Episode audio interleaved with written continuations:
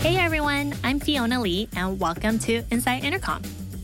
For businesses to grow, you need your teams to be executing together and firing on all cylinders at the same time. But one partnership that tends to be fraught with misalignment is the one between sales and marketing. It's a deeply intertwined relationship. Sales relies on marketing to drive leads, and marketing depends on sales to convert the leads they bring in. And when revenue targets slip, it's easy for the finger pointing to start and the fireworks to fly. So, is there a better way for marketing and sales to reach alignment? We brought in Intercom's demand gen director, Brian Kotlyar, and our senior sales operations director, Jeff Serlin, to have a candid discussion on this topic. And let me tell you, they did not hold back. They talked about whether sales should care about how marketing is getting leads. I suppose if I was good enough at my job, it's possible that you wouldn't have to care. However, I don't think I'm that good. I don't think any marketer is that good. And I think the truth is that for me to be effective, you need to care. How sales and marketing can avoid finger pointing by architecting revenue plans together. There has to be a revenue plan, not a sales plan and a marketing plan. Certainly the tactics beneath it. You know, I don't want to sit with you and figure out what your event strategy is, but I want to make sure we're aligned on event strategy is going to generate X amount, and we're probably going to spend X amount to do this. And they even got into the topic of sales comp plans and whether marketers should have similar incentives. As a leader, regardless of incentive plan, it's your responsibility to set expectations for the team that it doesn't matter that you shipped a new website if we missed our number. It doesn't matter that we did 30 webinars if we missed our number. Jeff and Brian provided a really honest look at what it takes to foster sales and marketing alignment in growing businesses. So let's hop into the studio and listen in. You're listening to Inside Intercom. Intercom, making internet business personal at scale. Learn more at intercom.com. Uh, hi, everyone. I'm Brian Kotlyar. I run demand gen and growth here at Intercom. Joining me for today's conversation on the podcast is Jeff Serlin. Jeff's our head of sales ops here. Um, we're going to talk today about the role of marketing and sales in driving revenue growth for, uh, for companies like ours and companies like yours. Before we get started, Jeff, uh, would you mind giving our listeners a little bit of a rundown about your career and how you got into this chair across from me? Yeah, thank you, Brian. Good to be here. Um, I think I'll keep it kind of focused on the operations part of it. I am almost embarrassed to say, but I've been doing sales operations for about 15 plus years. When I started, there was no such thing. There was no role. People weren't recruiting for it. It wasn't its own specific position. I was a biz dev person. I actually had a marketing role where I helped build out some early kind of nurturing lead scoring before most of that automation was out. But I was the guy in the back that always said, well, we need to look at our pipeline. How much should we create this month? How are we moving it through? Where are we going to track? I would run around trying to get forecasts from everybody, even though it wasn't my primary position. When we first got, or when I first got Salesforce.com in the early 2000s, no one kind of knew what to do with it. So I sat down and created a couple of basic processes and workflows. I just kind of migrated towards there and it started to become something real. About 10, 11 years ago, somebody asked me who was a head of sales, who knew my background, wanted someone that was very well rounded to kind of run operations full time. And I took the plunge. And that's when I started thinking about it as a career, as a function, as something strategic, and just developing my skills across all of that. Since that time, I've either set up or run the operations team, sales, a little bit of marketing ops, and even a little bit of finance at time at about four different companies, most of them successful. And I joined here, I think, a little bit after you about a year ago to kind of build it out here as well. Great. Thank you for that. So, how about your turn, Brian? How did you get into demand generation, but also marketing operations? Well, I think like uh, similar to you, I think these are as my mother always says, these are jobs that didn't exist when you went to college. How did you end up in this weird job? I can't explain to your friends. Yeah, I did uh, not major in sales ops. Yeah, exactly. Nor did I major in marketing ops. Yeah. Basically, I guess my start came because of just it's kind of what companies needed. My training was as an industry analyst, which meant I did a lot of writing. And my entry into startups was timed really well for the emergence of inbound and content marketing as as a thing. And because that became sort of the primary way that businesses were driving demand, it really enabled me to get a really good holistic view of sort of what's the relationship between what we want to sell, what we need to say, and how are we gonna how are we gonna generate leads. And so from there, was able to experiment with email, experiment with advertising, work on website optimization, and then of course the natural question that follows is, is this stuff making us any money? And that's generally, you know, where marketing operations steps in. And in my case, I was at a small company. There was no marketing operations. And so it was my role to help solve those questions and build out the team that would solve those questions in a scalable way. And that's kind of what I've been doing ever since is devising the programs that will cause activity in the market and then attempting as best we can on the other side to measure what those things are, make promises to the business about the revenue those things will create, and then hold ourselves accountable to those promises. You've mentioned that you led marketing at a number of companies, a few early stage ones. What advice do you have for startups when they're thinking about initially building out and scaling their sales and marketing functions? Mm-hmm. Um, yeah, I think, and I, and I should caveat this by saying that I'm naturally I think because of some of the experiences I had at, early stage businesses that maybe scaled a bit too quickly, like I'm naturally a little conservative, and I think others might might even say this is too conservative advice. But with that said, my general guidance is that I've seen so many companies fail because they scaled sales too quickly. It's very easy for a very enthusiastic founder group at the advice of a bunch of venture capitalists or whatever to say, we've sold 100k worth of stuff. We're ready to scale. Let's go hire salespeople. We need a hotshot director. We need a bunch of aes we need 10 sdrs and so on.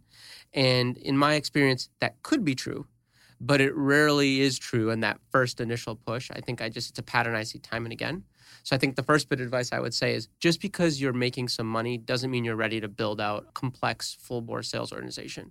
Because kind of to your specialty it's like if you can't easily answer questions like what's my opportunity to close rate? What kind of pipeline am I expecting for each of these reps, and so on, you're probably not ready.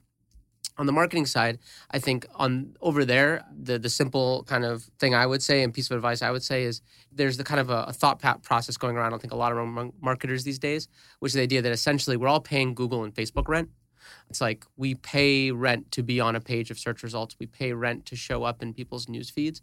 And that's just how it has to be to appear and to be visible and relevant. And to some degree, that's a necessary task to be effective. But for an earlier stage company, it's really easy to burn a lot of your cash really fast on things that you're not really set up to, to do effectively. Do you have a sales team in place to monetize those leads, or can your product do it for you, and things like that? So the the other thing I would say is like I believe really strongly that what you need to do is come up with sort of a portfolio of tactics, and they have to range from the very expensive to the very, very cheap.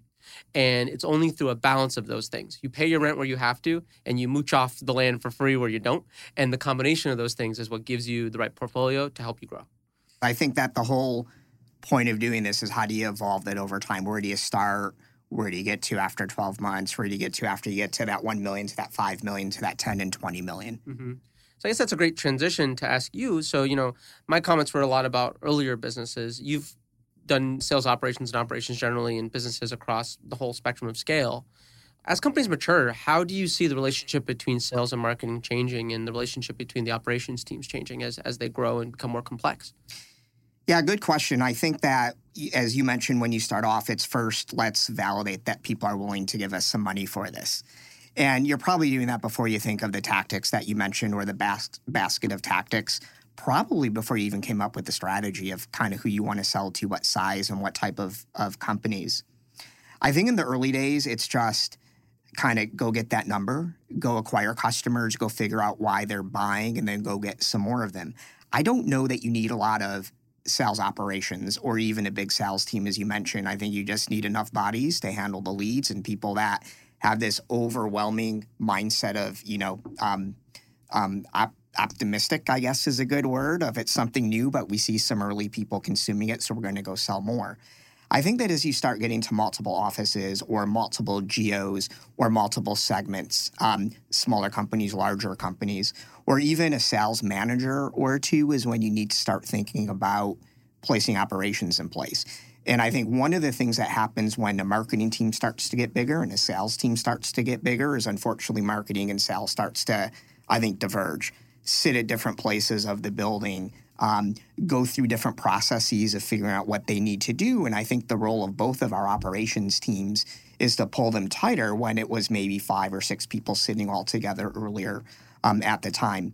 So as they mature, or as a company matures, both of those organizations are going to mature. And I think without that in between, that glue or the stitching of what really operations is, what my team does and what yours does to keep them together into one continuous supply chain, that you start to see marketing targeting a segment and sales recruiting to fill sales capacity that has a motion that isn't consistent with that segment. And then bad things happen. You're either spending money on, on pipeline that isn't getting converted, or sales is converting pipeline that you don't or otherwise would not want to convert, and you have those mismatches. So I think the operations needs to get more sophisticated. It needs to get more operationally. I don't know if that's a word, but you need to start documenting things. You need to start aligning your processes.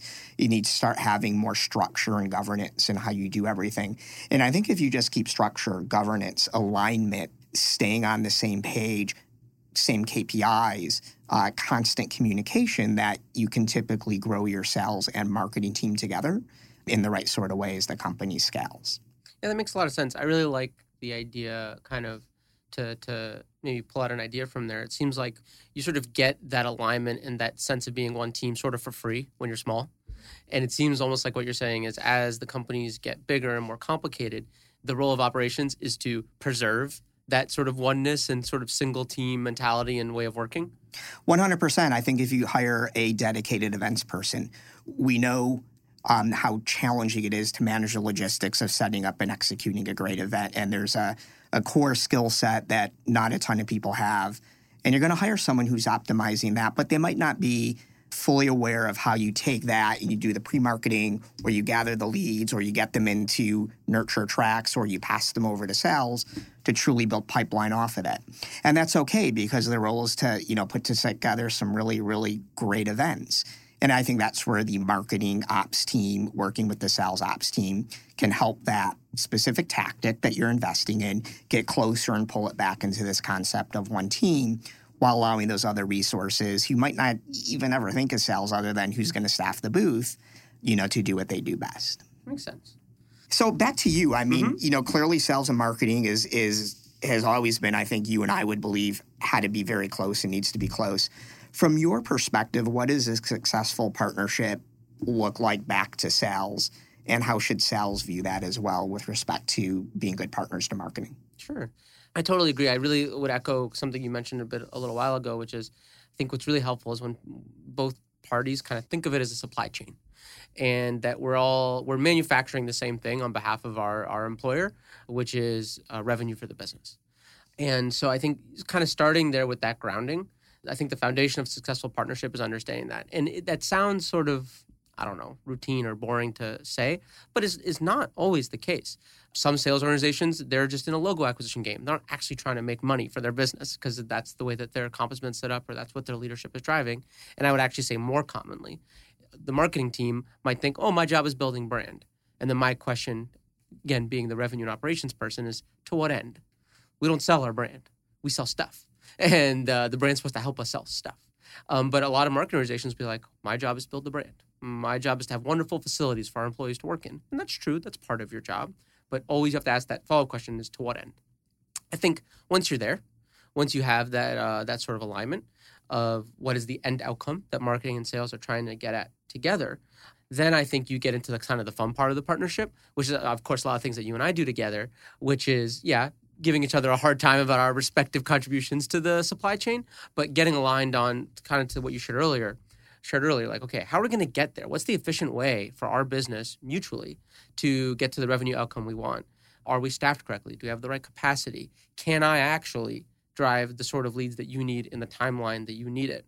and that's kind of where the the fun and, in fact actually the art i would say of our roles comes in because there's not a playbook that you can just execute in my experience i wish there were and there's very rarely an obvious answer oh hire 10 reps and buy some facebook ads and the problem goes away like that has never worked for me. I don't know anyone that's ever worked for it. I don't expect it ever will. So i think that that's kind of that just getting really aligned in how we work and how we kind of forecast and are trying to shape the future is key. My experience working with sales i think because of that mentality has been good. At times it's been frankly very, very, very bad though. And I think it always, the foundation of where it goes wrong is when there's a misalignment of expectations of what the supply chain is trying to make, when there's a misalignment of expectations of the plan that we should have co developed but often did not to get there. And then lastly, I do think that sometimes there can be um, a lack of just understanding and education that both jobs are hard you can both know you're supposed to be making money. You can both agree on a plan, but it's always easy. My, uh, I'll, I'll be a little folksy for a minute. My uncle has this saying he always uses, which is, "Never take out the trash when no one's looking." because no one appreciates how hard everyone else's job is if they don't see it or appreciate it or feel it. And so I think that that's just like you kind of have to have empathy for the party on the other side. Driving leads of quality at any sort of scale is super hard and super expensive and it takes time. Closing leads of any quality at any scale on a timeline and in a predictable way is super hard. And I think when you see when you start to see the fissures between the departments emerge is when people forget that. I guess a question for you. I talked a little bit about planning. How do you feel about planning? Do you think that the kind of what I shared is the right way to do it? Is there a better way to do it? Like, in, if you could just draw on a whiteboard the perfect planning process for uh, for a sales and marketing organization to go through, what would that look like? Good question. I think it uh, it has to be together. I only think there's one plan. There has to be a revenue plan, not a sales plan, and a marketing plan. Certainly, the tactics beneath it you know, I don't want to sit with you and figure out what your event strategy is, but I want to make sure we're aligned on event strategy is going to generate X amount, and we're probably going to spend X amount to do this. I think it has to start from a shared premise of what the objective is, which is to get to our number and generate revenue. I think it then has to start with building it together of how it water flows back upstream so that every inflection point, every point that we measure, every definition that we use, every way that our systems are set up to capture those to make them visible and to do all the handoffs are completely 100% aligned. I think that it should go down into the details if we're given a, a CAC target, for example, of we can spend it however we want. I can choose to have less SDRs, for example, if I know that the money that you can use from that is going to go to generating more different sort of leads. So I think it's just one plan, and I think we both need to put it together, meaning sales and marketing. Start from the stages of what are we trying to achieve, what boundaries and barriers do we have, and then constructing it in a way that maximizes that output and allows us to do to do more than uh, than we could if we did them separately. So one plan, one spreadsheet, one set of metrics, one approval process, but also, you know, aligned on the incentives against that plan. You and I should, in a sense, be measured against the same thing so that in theory, anything that we decide to work on and not work on is meeting both of our goals, especially on a personal level. So I just think it has to be together and having, you know, FP&A or some other team facilitate that process of revenue planning, I think is a very good way of doing it. I think that it creates some natural tension of is this going to be impactful and how are we going to manage this? But if it's not our plan, then we can easily point a finger at each other. And I think that's when you kind of get into the dangerous territory of pointing it at each other instead of the challenge or the problem that we're trying to solve, and then both being on the same page as solving that.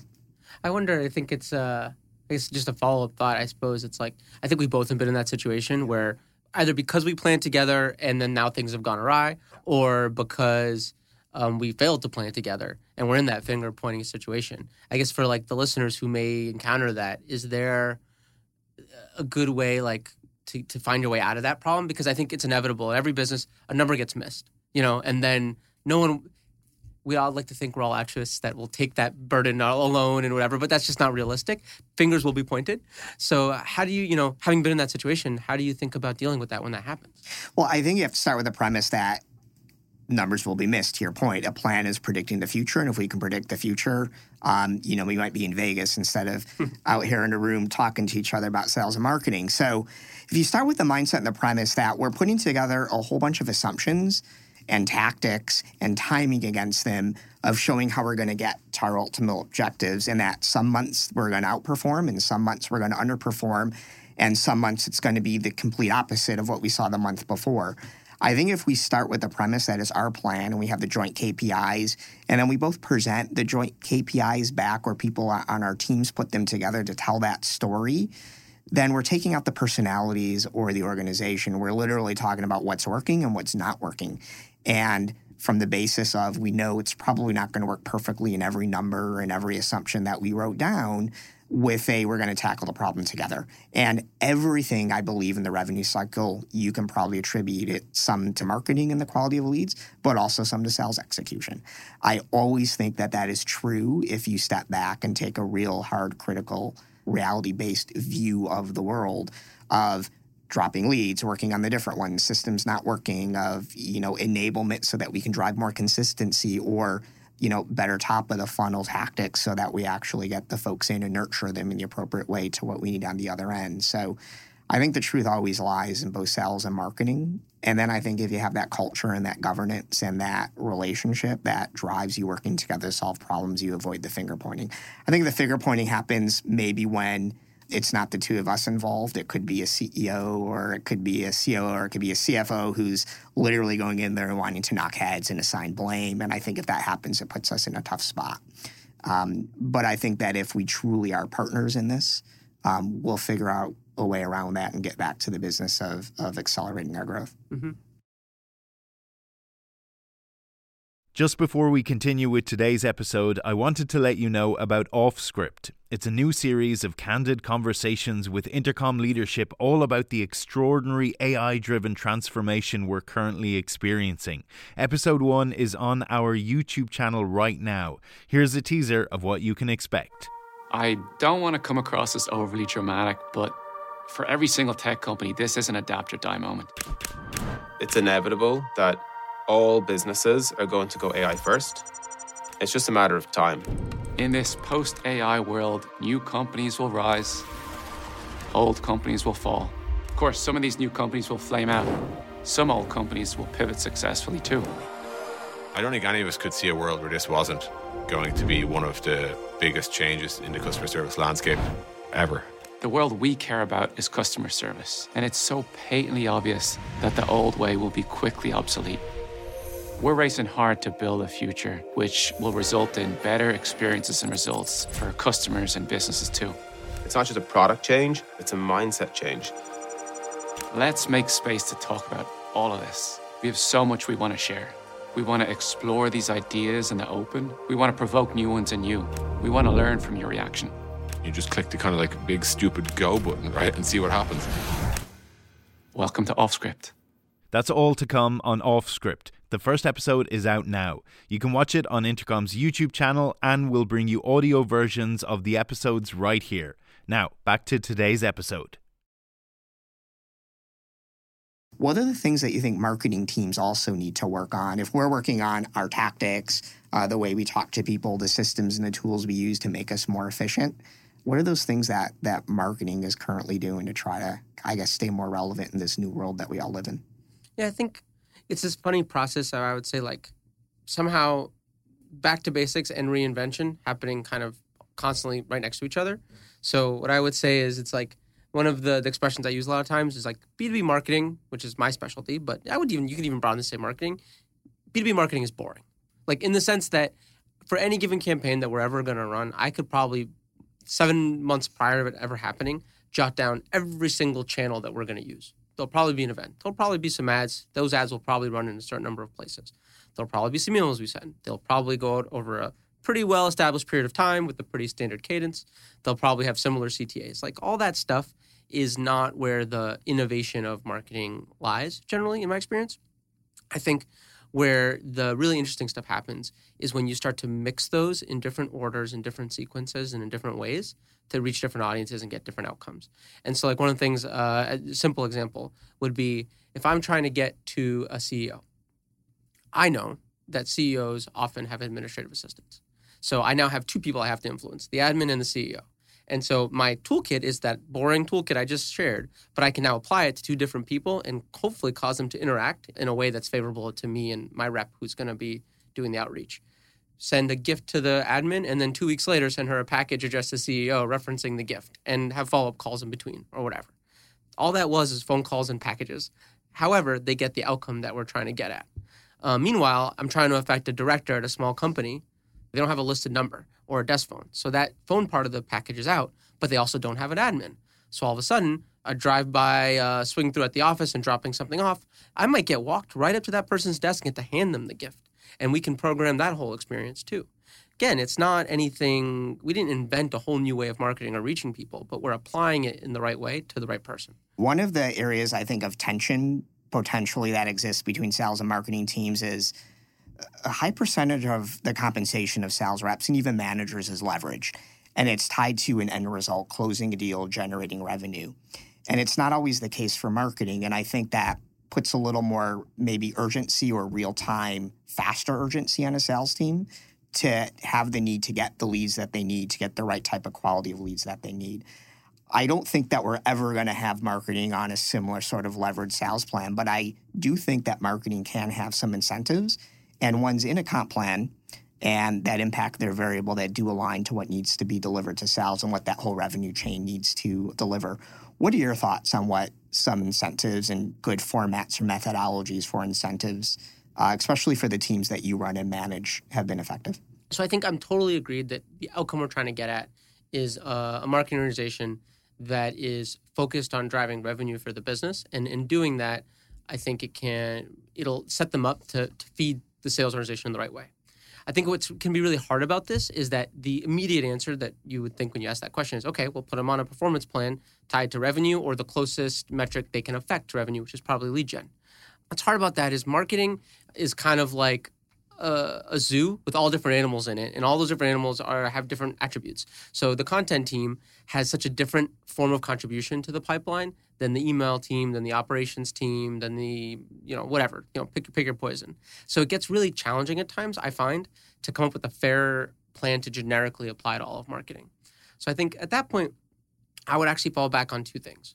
One is everyone, in my opinion, should have some degree of variable compensation, and it should be either tied to one of two things either to the closest metric they can affect that drives revenue, or just company attainment overall, which, and then, of course, in, in tech businesses, they'll also have some equity, which is effectively tied to company attainment overall. The other thing, though, that I think in a lot of cases actually trumps that is culture. I think that you can have marketing departments that are revenue oriented in their culture, and you can have marketing departments that are not revenue oriented in their culture. And I think as a leader, regardless of incentive plan, it's your responsibility, if that's the kind of organization you want, is to set expectations for the team that it doesn't matter that you shipped a new website if we missed our number. It doesn't matter that we did 30 webinars if we missed our number. Now, maybe those have some long term benefits that we can't fully compute at the moment. But the, the fact is, if the business is failing, marketing is not succeeding. And I think that's a cultural thing that you need to set first and then align incentive comp appropriately thereafter. But you still have to keep in mind they have to be fair. It's hard for a designer to affect revenue the way a salesperson can. And if you just apply kind of a, a blanket comp plan tied to revenue, sometimes you put folks that don't have a lot of control in very difficult positions because they feel helpless. And that's a really bad outcome because they're like, I made less money this month, but what would you? I've had this conversation. They come to me and they say, what should I have done differently? to change that number? Yeah, I think people that are directly or marketing teams for generating pipeline responsible for generating leads um, are the ones that you can most closely align those metrics. And I think even a shared point of view of SQL or a pipeline that SDR teams are compensated against and applying that same exact thing with the same definition, the same measures less leverage, obviously, to the marketing team that's responsible for demand generation. I always found to be effective. You are right. I even question whether uh, parts of the operations team should be on variable comp time to sales delivery or not. The further you get away from it, having to connect more dots, the harder it is to do that. But I think there are areas of opportunity to align and very specifically align the incentives across both of those teams. Mm-hmm. Should sales care? I know I will, but in general, should we care how we are getting the leads? Or should we kind of leave it to you to get the right set of leads at the right persona, the right level of buying intent, and let you figure out the rest? Do we care and should we care? It's a great question, actually, as I think about this. I mean, I suppose if I was good enough at my job, it's possible that you wouldn't have to care.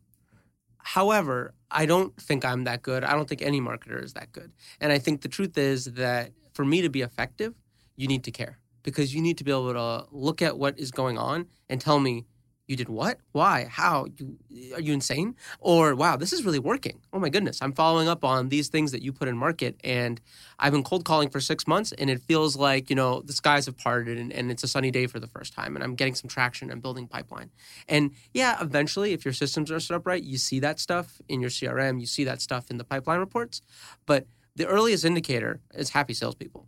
Like the canary in the coal mine is a bunch of SDRs that are making money or uh, a bunch, uh, you know, in the case of a product-oriented business, you know, a bunch of trials that have just gotten come through come through the pipeline, and that stuff is going to be visible so long before your company ever actually makes money, and you need to be tied to sales to understand, get the flavor of what's going on, and then I would also say that most of the best, kind of you mentioned earlier, most of the best sales reps I've ever worked with are kind of secretly marketers. They're testing different headlines for their emails. They're playing with different calls to actions. They're sending out. I mean, I used to know one guy, great salesperson. He used to send out his own direct mail campaigns. And I came to him one day. I said, "I have an intern here. I have budget. Let me send this for you. I won't even change anything. I'll just lick the envelopes and put the stamps on." He said, "No, this is my process." I like to touch the marketing. I like to know what my people got in the mail. I like to know what they're interacting with. And I think that that's those are great attributes and you can learn the most as a marketer from the people doing the work as long as they take an interest in what you do. Yeah, I, I agree with you there. Um, you asked me the question earlier about sales folks, I, and I think that was part of my data driven intellectual wanting to learn. I think ones that understand how things come into their pipeline and are able to work on honing the tactics along with their partners are the best. I love the sales reps that come up to the marketing floor and say, Hey, I see you're doing this event or this webcast. How can I help? How can I get involved? Yeah, totally. Hey, Brian, one question for you. I know that we want to be great partners, right? But let's just say that sales is feeling that they're not getting the level of leads, either the volume or the quality that they need in order to hit their numbers and their conversion rates are holding, their ASPs are holding, et cetera, et cetera.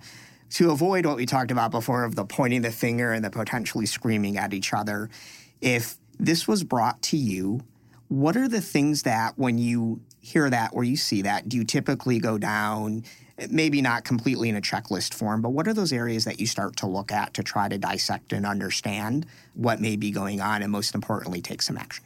So I think the first thing I would do is I would look at sort of what is the you basically what you want to always do is you want to you want to go to where the volume is. And in different kinds of marketing jobs I've had, in different kinds of business I've had, that means something different. So, like at Intercom, because we have a product that you can run a credit card for and buy, and such a, a large percentage of our sales motion is derived from that, the, the thing that you can do is you can affect the web experience and what happens on the web, and you want to go investigate has something changed there to detriment, or could we make a change to improve? That's where the volume is. That's where small change can make a, the biggest difference. In other scenarios I've been in, it's been about the database. We know if we send an email with a certain incentive later in the quarter, and then in other situations I've been in, it's been about SDR partnership. It just really varies because it's where where is the volume coming from? That's always the first place I look unfortunately, there's not always an obvious answer sitting where the volume is. And that's where people start getting into this idea of growth hacks and this and that. And, you know, I say this all the time. I don't really believe in growth hacks. I think generally what that means is you're sacrificing some long term good for some short term benefit. And that's rarely the right thing to do. Yeah. But I do think what you can start to do is you can basically start to look for, if there's no obvious change you can make where the volume is, now I start to look at sort of my secondary and tertiary channels for things that are sort of just have not been optimized especially in a growing business or in a large business that's been around for a while, what happens is you have all these initiatives that have begun, all these things that were good enough, and you never really kind of squeezed all the benefit to the business out of them that you could have or should have. I mean, we were in this situation recently, even here at Intercom, where there was a channel I was overseeing and we'd implemented it and it was starting to perform, and we kind of stopped paying attention to it. Couple months go by, and I'm looking at sort of our portfolio and trying to think how, how are we going to get to the next spot? and it dawns on me, you know, we never actually went through step by step through that whole flow and made sure that it was right. It just we never had time, we never bothered. And if we just go back and we just fix those things, we get it's almost like free money. You've done all the hard work of implementing a process or a channel, and what you haven't done is the really hard work of seeing it through in like a very detail oriented way to get the benefit you want. So that's I guess like in a nutshell. First, I go to the volume, look for something broken or something easy to fix or implement. And then I go looking for channels that have high potential but haven't been fully implemented properly. Mm-hmm. And usually there's enough opportunity in those two areas that you can get to your outcome pretty fast. Um, what about for you? If uh, if I'm every indicator I've got, and there's no data issues at all, you know, every indicator I've got says marketing's doing their job, and yet we're not hitting our numbers, and it looks like something's going wrong in the sales funnel. How do you think about diagnosing it, and where do you look to go fix it? Yeah, if I knew you were going to ask that back, I might not have asked it in the first place. um, but good question. I, I think a little bit of, and we talked about partnering and tension. The tension that exists is in sales, we're very action oriented. So I think to answer to your question is on a daily basis, if we're a good, modern, data driven, analytical sales team, we're constantly looking at dashboards and trends and metrics and staying on top of, say, conversions or first response time or the things that you might want to measure in terms of uh, pipeline flow and what's happening. Um, we also spend a lot of time looking at the individual performance differences between you know great reps and ones that are struggling between offices between sales managers between geographies. I think that because there's so much data about that in salesforce that it's hard for us to sometimes hide behind poor execution. I think that we go back and look at the same things that you would. We're going to look to see are we converting at the same rate? We're going to go look and see what's the basket of leads that we're getting in. We're going to go look to see if people have left the business or if we're ramping up a whole bunch of new reps. We're going to go take a look at their specific execution and probably get on the sales managers to over rotate for a little time of digging into that. Are they doing the things that we want them to do? Are they following the playbooks? Are they on top of first response time and the other metrics and the quality of their interactions uh, where we want it to be? So that's one area. We also look at process change. A lot of times things get put into the process or the workflow that we aren't necessarily aware of, or more, I, I guess, directly not aware of the potential downside of the complexity or the impact or the inefficiencies it may put in there. We might have had someone from marketing do a big event that was mostly about building brand and loaded up a thousand new leads and, you know, told us SDRs that they have to kind of go in and work those for this whole week. And that alone may explain some of the leads not flowing into that pipeline. So I think that's where it comes back to alignment between our two groups of making sure we're focusing on the right things. If we see the metrics that are off or trending the wrong way, we have a responsibility to raise them and to dig in and understand what's driving them and correct them, which could be enablement and training, which could be making some tough personnel decisions, which could be people like me or a CRO jumping in and personally getting involved for a little while in deal inspection and pipeline reviews and forecasting to make sure that we get, you know, the rules of engagement or just the importance of managing the things, the gold, if you want to call it that, the leads that come in in the right sort of way. So I think it's a little bit of both. I think it's uh, are we doing what we're supposed to be doing? Has there been a change of process that's impacting this? Do we have a shift in the mix of the people that we have and we have to think about enabling or ramping or re-educating? Uh, do we have something that we can fix from technology? And if all of that isn't there, you and I are probably spending a lot of time thinking on the bigger picture of maybe what's changed, which could be external competitors, market shifts, the flaw in maybe the assumptions we used for what segment we're targeting as well. So I think it's it's relevant for both of us and important for both of us to constantly be on top of our metrics. I shouldn't have to tell you that leads aren't getting to where we need them to be, and you shouldn't have to tell me that our conversions are kind of trending in the wrong direction. And I think once again, if we, you know, maybe end this discussion on we're one team, one plan, one set of metrics, one set of dashboards, constantly reviewing them together, that those things, you know, are made visible and come to light far before we get into the point when we're screaming and yelling at each other to to fix these things. And I think that when it works like that, you know, great results come from it. Mm-hmm. I agree completely. Thank you, Brian. This has been fun. Yeah, thanks, Jeff. Had a great time. You've been listening to the Inside Intercom podcast. For more episodes, visit soundcloud.com slash intercom. If you'd like to subscribe, search for Inside Intercom in iTunes or Stitcher. And for even more great content, check out blog.intercom.com.